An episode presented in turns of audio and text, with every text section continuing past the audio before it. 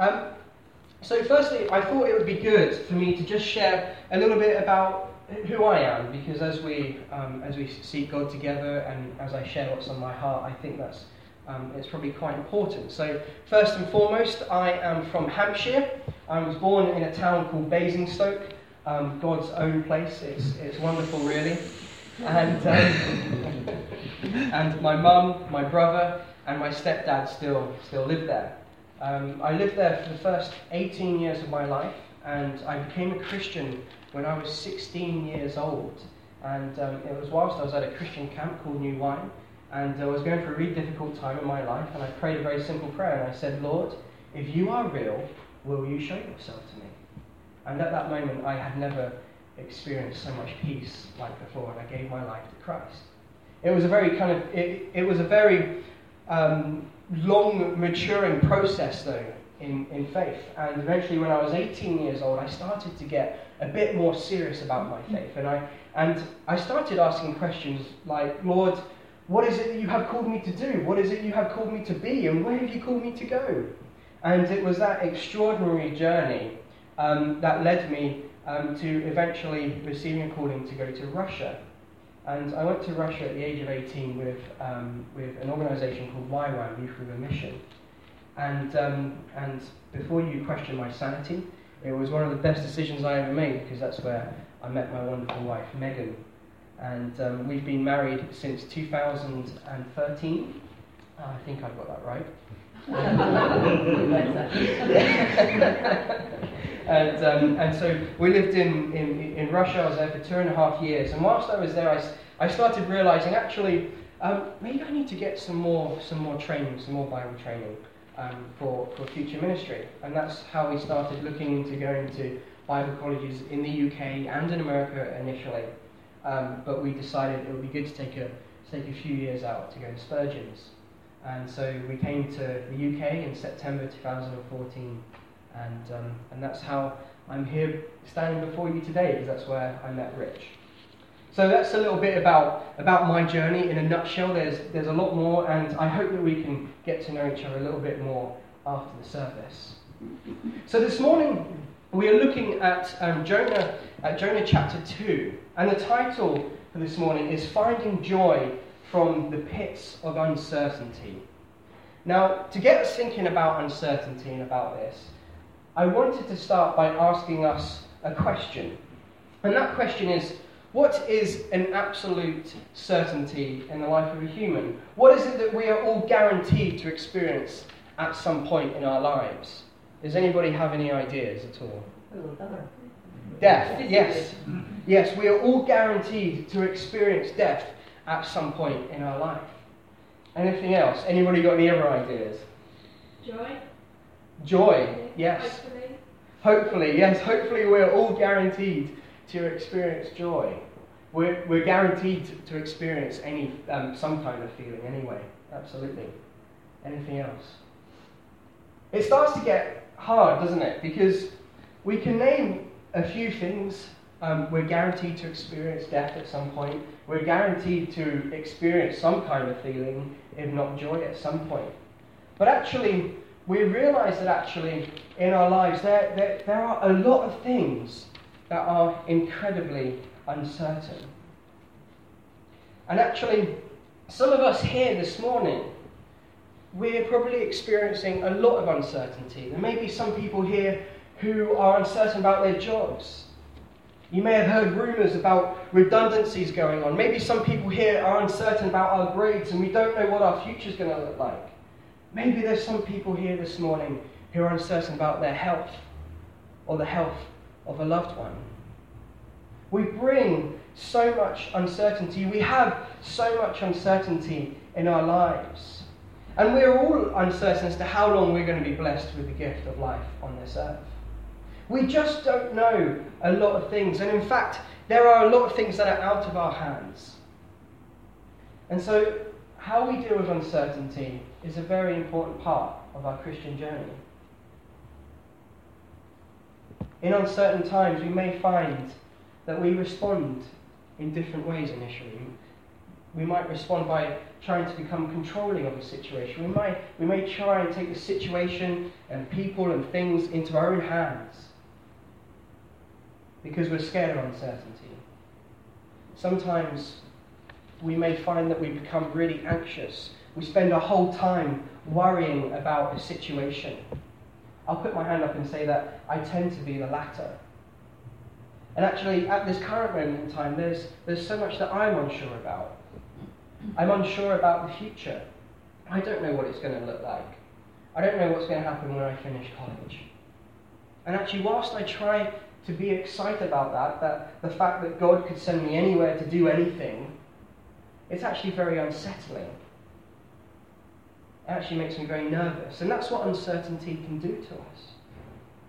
Now, for extreme times of uncertainty, um, I once heard a very wise friend tell me that sometimes the very best thing that you can do in the face of uncertainty is throw back your head, open your mouth, and laugh just because you are alive. And actually, it may seem a very simple approach to uncertainty, but, but I still find something very profound about that. I find something very real about that. And in this chapter um, of Jonah, chapter 2, Jonah, he finds himself in a very, very uncertain situation. I don't think it's any laughing matter, but he ultimately he finds himself in the belly of a fish. And he's not sure whether he's going to live or whether he's going to die in the belly of the fish. And so in chapter 1, we can read how Jonah he received a call from God, reminding us here how he, how he ended up in the belly of a fish. And he got a call to, to God, excuse me, to go to this evil city of Nineveh and this evil city and the Ninevites, they were an incredibly, incredibly evil people. They did the most horrific things imaginable to people that they caught, to their slaves. Um, if, you, if, you open up any kind of detailed Bible commentary, um, it certainly doesn't hold back on the gory details. But God sent Jonah to go to them because God wanted to give that people a chance to be reconciled with him. But Jonah didn't want that. Because Jonah wanted God to destroy this, these evil people. So he went about in, in, in the opposite direction, which meant getting on a boat to a city called Tarshish. And it was while that he was on the boat going to Tarshish that God sent this massive storm upon Jonah and the crew. And so, whilst they were probably trying to throw stuff overboard, they were trying to um, get the ship steady on these riding waves, the sailors eventually came to Jonah and started quizzing him, saying, What is it that you have done? Where are you from? Who are you? And they realized that it was all Jonah's fault that this storm was upon them. And so, the only way to calm this storm, it seemed, was to throw Jonah overboard. And when you get thrown overboard of a ship in the middle of the storm, I think it's probably assumed that you're going to die. Fair to say some very uncertain times for Jonah, although probably self inflicted. He has no idea whether he's going to live or die. One absolutely extraordinary story. Some people would find this part of the story so hard to believe. Could, could somebody really survive for three days in the belly of a fish?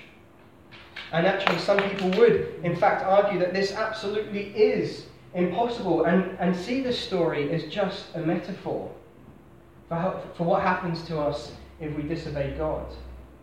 However, without dwelling on it too much, I personally do not have a problem believing this story because I find that God's mercy, God's wanting and longing to be reconciled with the most evil of people, a far bigger miracle than the belly of the fish as impressive as that is. But tellingly, however, um, Jesus actually finds this account to be true in, in the book of Matthew, in Matthew chapter 12, verses, um, verse 40, where he talks about how, um, that's not the right page, there we go.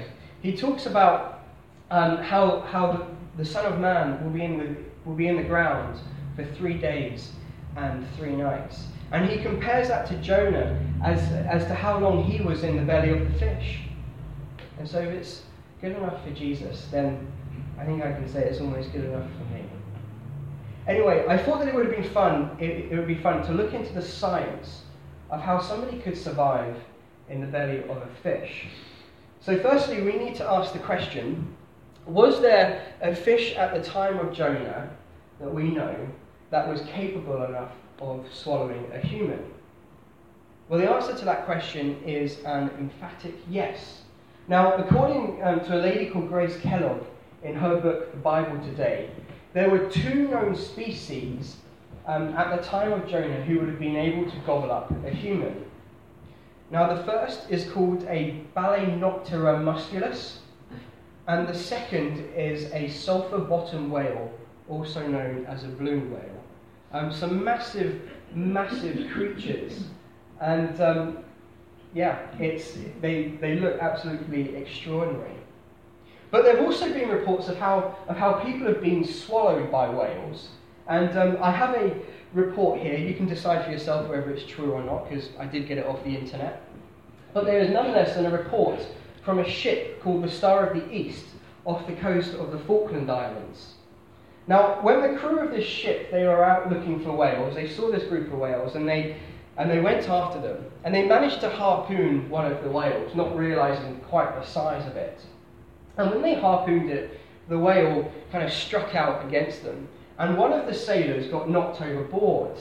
And as the crew were, were, were looking for their friend, um, he wasn't coming. He wasn't coming back to the surface. And so they started looking for some, some more, and the minutes passed by, and the hours passed by, and he still wasn't there. So they, they went back to land, having lost their sailor friend. Now, sometime later, they were walking along the coast. And as they were walking along the coast, they saw this giant whale that had washed up, um, that had washed up on the beach. So they went to the whale and they realized that it was probably the whale that they had tried to harpoon because it had some injuries. And um, they started stripping off the fat because um, I guess that's what is um, that's what is valuable to them. And as they got to the belly of this whale, um, they came across their, their fisherman friend, they came across their fellow sailor. And so they got him out of the belly of this whale and they stretched him along the beach and they splashed sea water over him. A nice way to wake somebody up. And they found that, in fact, he wasn't dead, he was unconscious.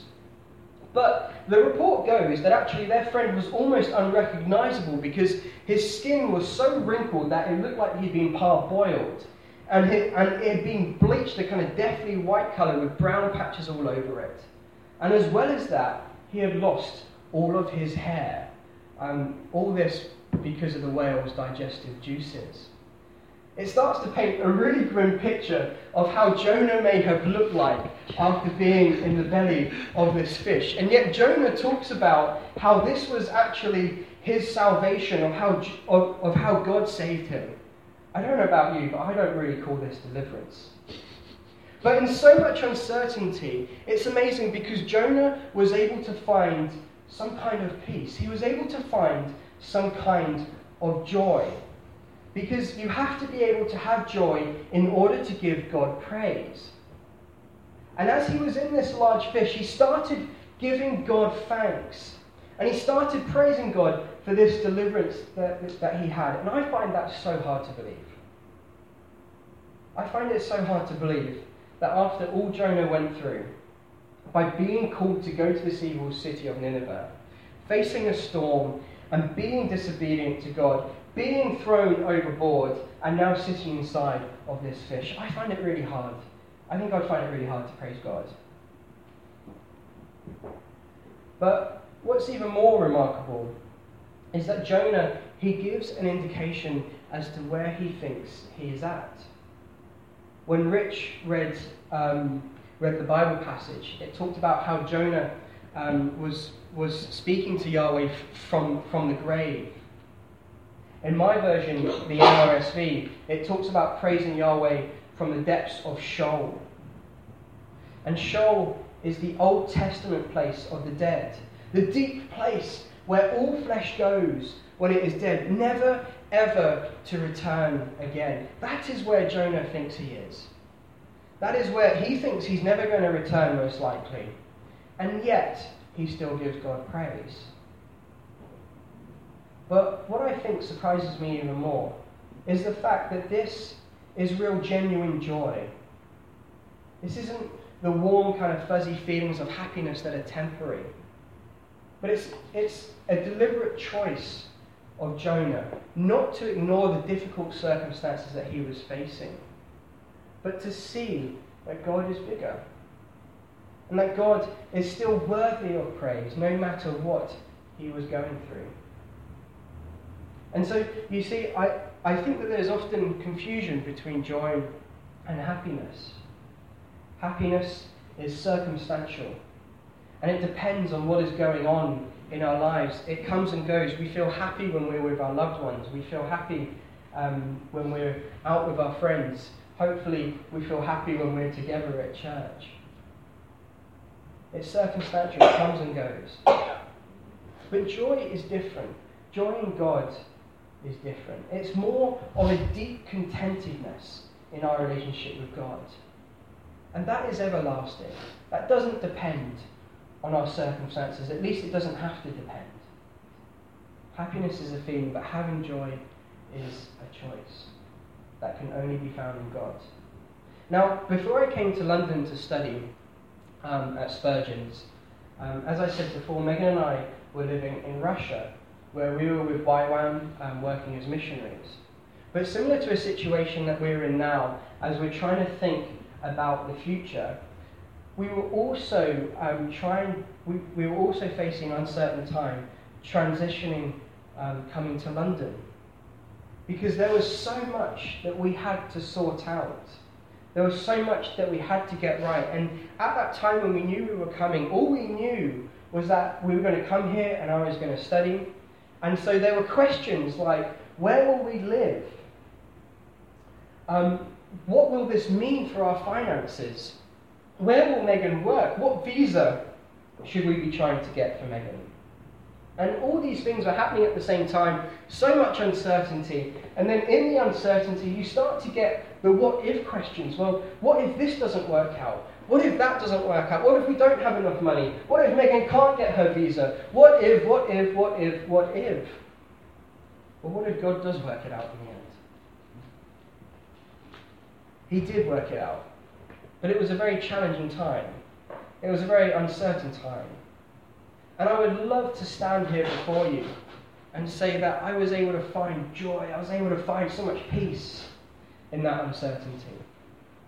But to be perfectly honest with you, there's little joy. I really had to search for it. I really had to battle to find it. I really had to battle against the feelings of anxiety, against the feelings of stress. And so I wish that, although Jonah isn't perfect, far from it, I still could have learnt some of the things that I think Jonah is teaching us in this psalm about always praising God, about always trusting Him about being real with God. And so sometimes when we face these, these kind of uncertainties, as we try to deal with these things, we can come, we can come across as though everything is fine. We can look like we're all right on the outside. But actually, inside, we might really be struggling. We might really be having a hard time, and nobody can ever know about it. And I think for these kind of times, there are things that Jonah can teach us practically. And I think, firstly, what Jonah can teach us is that in order to find real joy, in order to find real peace, we have to be genuine with ourselves and with God. If you are struggling and if you are having a difficult time with your circumstances, then don't try and cover them up forever. We will never be able to experience true joy and peace if we spend our whole lives pretending that we are okay. And I know that this is often one of the hardest things to do because us Brits, we like to have the stiff upper lip and all that. But there was one day that I was um, making dinner for Megan and myself. and I was happily peeling some potatoes. Yes, happily, I do like to cook every now and then. And as I peeled, peeled all these potatoes, they all look round, the same kind of colour, the same kind of shape, and I started cutting them up and putting them in the boiling water. And then when I cut through this one potato, I noticed that the inside of it, it was all black, it was dark, it was soft, it was rotten, it was smelly. And it took me by surprise because on the outside it looked perfectly good, it looked perfectly wonderful. And then I took the scraper and I, and I got all the rotten part out of this potato. And in the end, all that was left was just the outer shell, nothing else. And by that point, it was hardly worth putting it in the boiling water. It was hardly good for anything. And so, in the same way, if we try to think that the difficulties and the various uncertainties that we face in life do not affect us, then we may find that it starts eating us out from, from the inside. And before we know it, all that's left may just be the outer shell. And so it's important that we are able to allow God to the most inner parts of our lives. Because if we keep Him out, then we may find that we go rotten. But I want to say that the good news today is that whatever it is that you are facing, whatever uncertainty you are trying to battle with right now, God already knows about it. And it may not feel like He is with you, but I believe that, that, that He is. And I also believe that God is just one simple step away from ministering to you today. I believe that God wants to heal us. I believe that if we just indicate to God that, that we want Him into the most scary parts of our lives, the most delicate part of our lives, the most uncertain part of our lives, He's there. But don't get me wrong, because I'm not saying that we need to go around telling everybody with what we struggle with, because we have to be wise. There's a time and a place for that. There's the right people and the right time to share. But the real way to deal with this properly, the real way to be genuine with God and ourselves, is to pray. It is the first thing that we see that Jonah does in the belly of the fish in verse 2. But it took so much drama before that. It took so much to happen before Jonah would, would, would actually pray. Even the pagan sailors, even the sailors who did not believe in chapter 1 as the storm was upon them, they told Jonah to pray to his God. But yet there's no record of how Jonah, of, of whether Jonah did that or not. And so the main reason why Jonah ended up in the belly of the fish, it was because of his disobedience, but it was also directly linked to him being out of the habit of praying, being out of the habit of, of, of praying to God and seeking God's will in the situation. So I'd like to gently encourage you um, to speak to someone that you trust today, possibly one of your leaders or rich. Um, or just somebody that you feel you can really confide in. And have them pray with you so that you can face this with God together. Because in our Christian walk, we can't just expect ourselves to feel happy all the time because that's just not reality. Our circumstances will never be perfect. But this is a safe place. I believe that this is a safe place. Church is a safe place where we can come, where we can do business with God. We can come before Him and we can share our feelings with God and everything that we are struggling with because this is not a museum where all the fit and healthy and spiritually mature people are on display. But this is more like a hospital, a place where the broken, a place where those that need healing can come and can receive that and can receive God's refreshing touch. In this psalm, we hear how Jonah is getting real with God. He's getting very real about his circumstances. He's not pretending that everything is okay, but he is having a dialogue with God, recognizing difficulties that he is facing and admitting that he is struggling, admitting that he's struggling to stay alive. But secondly, in order to find true joy with God in difficult times, is that we can learn from Jonah that finding true joy is learning that whilst all our circumstances may change, whilst, whilst everything may change in an instant in our lives, God never does. God is always perfect in everything. He, and He was perfect yesterday, today, and tomorrow. One of the extraordinary things about this psalm is that Jonah is still in imminent danger, yet he is praising Yahweh for his deliverance. He is still in the fish, and he is unsure as to what the future holds because there is not yet any sign or indication that there's light at the end of the tunnel. Yet Jonah's knowledge of God's faithfulness is paramount, as he seems to still be happy to trust God, still, still willing to trust God in everything that is going on here. Even though he may be in the depths of Sheol, he's still trusting God. Even though he may never see the light of day, he's still able to trust God. I have no idea how you do that.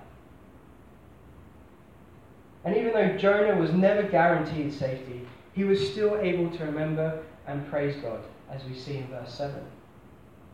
He did not let his circumstances get in the way of worshipping God. He did not let his circumstances get in the way of praising Him. But how often can that be the opposite experience for me? How often can that be the opposite experience for us? In that our circumstances dictate the strength of our relationship with God. Our circumstances dictate how much praise God receives. And I know that for myself. I know that's a really important lesson. But, but ultimately, when it comes to God, when it comes to worshiping God, when it comes to praising God, our circumstances are like mattresses. They're not meant to be on top of us. But one of the amazing things about knowing God is that there is always hope. Always, always hope. Whenever everything seems lost, God still remains. And He is going through the pain and the difficult experiences with us. Now, last year, um, with one of my college modules, um, Rich and I we went on a field trip. And um, we went on a field trip to Croydon Crematorium. Yes, Spurgeons do know how to give us a good time. Um, but I remember there was somebody from our group. Um, this has stuck with me um, since, by the way, since last year. There was somebody from our group who, who, who asked the chap who was giving us a guided tour of the premises how he copes working with people who are grieving day in and day out. And remarkably, um, the chap who was giving us the, the tour, he, he replied that burials of Christian families he finds are far easier than the burials of those that are not Christians. And he said, although everybody shows grief in different ways, you know, even Christians cry and wail and so on. But yet, even but yet, with Christian burials, with Christian deaths, there is still a deep sense of peace, a deep sense of hope behind that grief, behind the, the immediate sorrow. That there was still something bigger, that there was still something better that that loved one was experiencing now. We can still hold on to that strong sense of hope that there is something far better, something far greater than what we will ever experience on this earth. But thirdly, um, I think Jonah teaches us that we are to see these uncertain times as a chance to learn. Because we see this in Jonah as his time in the belly of the fish, he takes conscious, conscious steps to change his direction and to focus back on God. And to focus back on God with thanksgiving. Now, is it easy to give thanksgiving to God in difficult times? Is it easy to make sacrifices to God amidst such uncertainty? It certainly isn't. It certainly is not. But what we can see from Jonah is that choosing to praise God despite our circumstances is incredibly powerful. And in fact, it is a brilliant characteristic of the Christian faith that we can learn and that we can learn to develop. Because I think it's part of the very recipe in getting to a place where we can find joy in the Lord. We see in verse 9 that Jonah, he makes a vow to praise God in these difficult times.